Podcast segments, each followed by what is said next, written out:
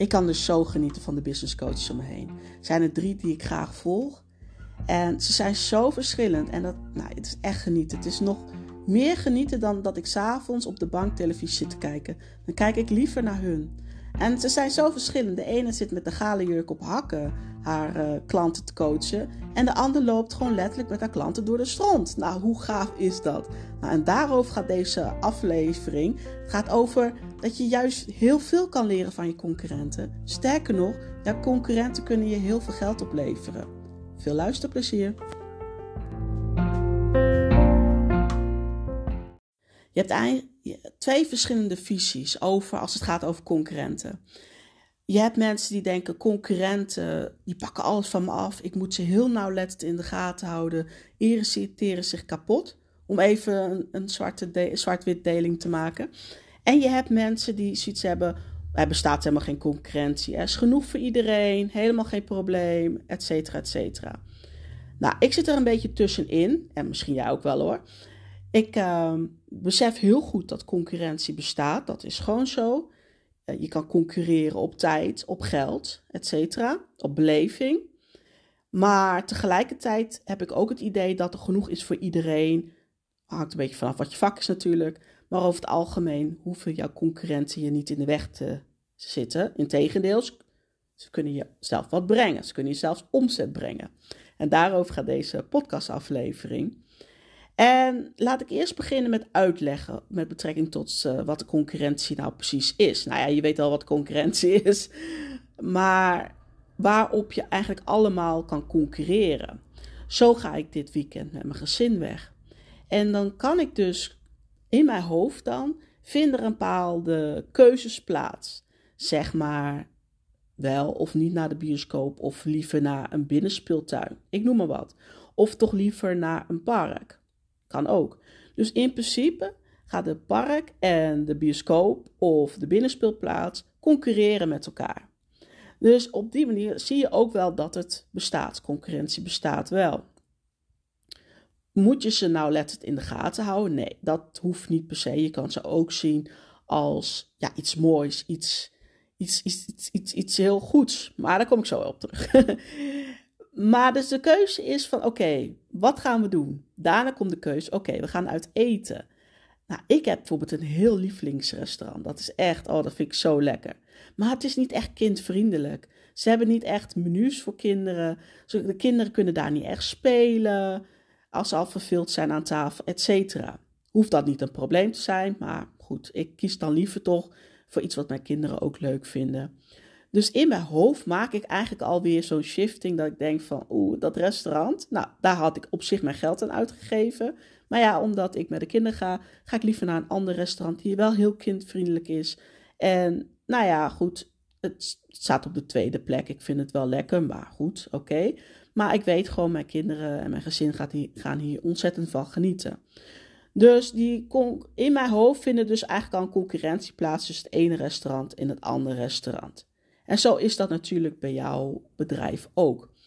Vaak kijk je wel op het moment dat je naar concurrentie kijkt, kijk je heel erg naar uh, het beroep. Dus ik zou als business coach zou ik heel erg kunnen kijken naar business coaches die ja, naar andere business coaches, zeg maar.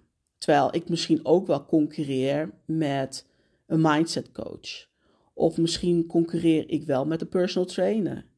Of, hè, dus het kan ook op, op andere vlakken kan daarmee concurreren.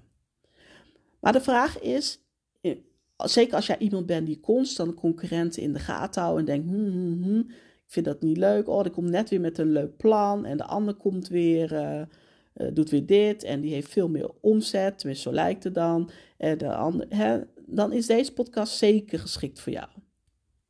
Want wat je niet uh, moet vergeten, als het ware, is dat sommige mensen weten niet waarvoor ze bij iemand komen. Of sommige mensen weten niet dat ze überhaupt een probleem hebben. Neem het onderwerp focus. Focus, ja. Is focus belangrijk? Ja, sommige mensen weten dat helemaal niet. Terwijl ze misschien wel focus training kunnen gebruiken. En wat er dus kan gebeuren is dat de ene focus trainer uitlegt over waarom focus zo belangrijk is. Focus is bijvoorbeeld belangrijk omdat het de kwaliteit van je werk enorm uh, versterkt. Enorm uh, grote sprong kan je erin maken als je maar de juiste focus hebt. Focus kan dus zorgen als ondernemer dat je veel meer omzet haalt. Of focus kan ervoor zorgen dat je beter kwaliteit aflevert, et cetera, et cetera. Ontzettend belangrijk. Maar goed, niet iedereen weet dat. Dus iemand die geen focus vaak heeft, die, die weet dat misschien niet. Die weet niet dat hij überhaupt een probleem heeft. Maar doordat jouw concurrent, bijvoorbeeld een ander focus trainer, heel vaak uitlegt van... hé, hey, maar daarom is focus zo belangrijk. Dit zou je eraan kunnen doen en dit zou je eraan kunnen doen. Dat die persoon in één keer achterkomt van... hé, hey, wacht eens even, maar focus is heel belangrijk. Ik wist niet dat ik een probleem heb, maar nu weet ik het wel. En dan kan het zijn als die persoon bijvoorbeeld jou op Instagram volgt en de concurrent ook op Instagram volgt, dat die persoon de informatie, het voorwerk, noemen ze dat ook wel eens, krijgt van de concurrent, maar, van je, maar uiteindelijk de aankoop bij jou doet, omdat hij bijvoorbeeld een betere klik met jou heeft. Dus dat is heel mooi om te zien dat, dat de concurrent eigenlijk al heel veel voorwerk doet. Kan doen, hè? Dus dat is een hele andere manier van bekijken. Hetzelfde geldt met uh, bijvoorbeeld high-end coaching. High-end coaching is in mijn hoofd, kwam het ongeveer 12 jaar geleden, kwam, werd het zichtbaar wat het precies inhoudt. En nu is, zijn er, is het wat meer, is het een beetje mainstream geworden. Zijn meer high-end coaches. En er uh, ja, zijn een paar die echt uh, uitschieten, die er echt alles over vertellen. Wat is high-end coaching? Eh, dat mensen echt een idee hebben van oké, dit is het echt. En nou, het idee kon zijn, of kan zijn, dat je aannames hebt van high-end coaching is alleen voor rijke mensen. Of gaat over chicheid. Het gaat over ja, dure kleren. Of het gaat over uh, nou, ontiegelijk veel geld vragen. Wat eigenlijk helemaal niks voorstelt. Dus een beetje opgeklopt verhaal. Nou, op het moment dat mensen dat idee hebben, zullen ze nooit bij een high-end coach gaan.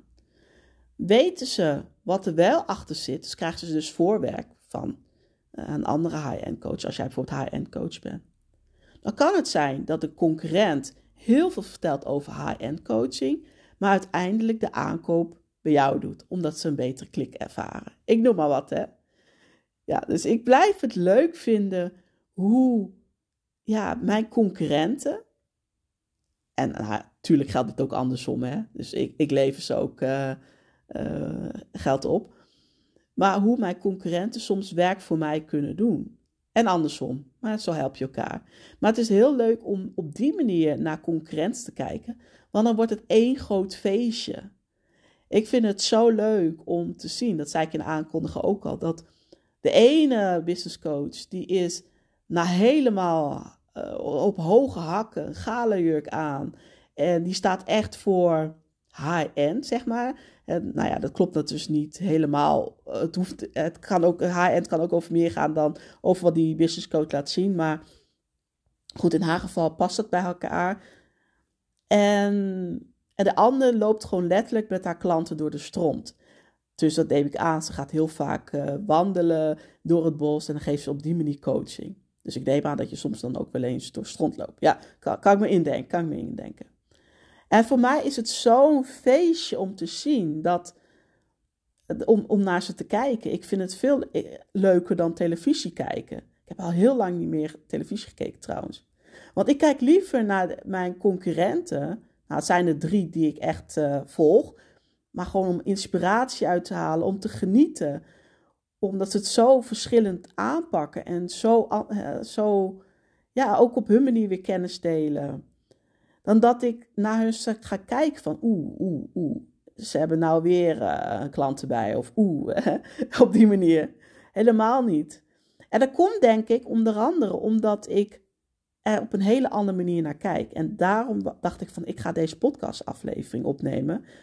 Om te, ja, ik hoop dan, mocht jij altijd een beetje denken, concurrentie. Dat je nu denkt, hé, hey, wacht eens even, dit is hartstikke leuk. Concurrentie is juist goed. Dus ik uh, ben benieuwd wat je van deze aflevering vond. Uh, laat het mij weten, dat kan via een DM op iris-rutte. En ik ben ook benieuwd, misschien ben jij mijn concurrent wel. Daar ben ik ook hartstikke nieuwsgierig naar. Heb je het idee dat ik jouw concurrent of jij mijn concurrent of, nou ja, noem maar op. Nou, laat het mij weten. Wie weet kunnen we elkaar juist eerder versterken. Ik ben heel erg benieuwd.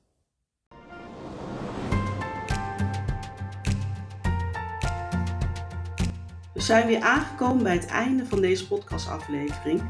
In ieder geval fijn dat je weer geluisterd hebt. Ik hoop dat je het er waardevol vond en er weer inzicht uit hebt gehaald voor jezelf en voor je business. Wil je nooit meer een aflevering missen? Abonneer je dan op mijn kanaal. Dan ontvang je een melding wanneer er weer een nieuwe aflevering online staat. Vond je dit een waardevolle podcastaflevering? Dan zou ik het fantastisch vinden als je deze podcast wilt delen op je favoriete social media kanaal. In ieder geval bedankt en tot snel!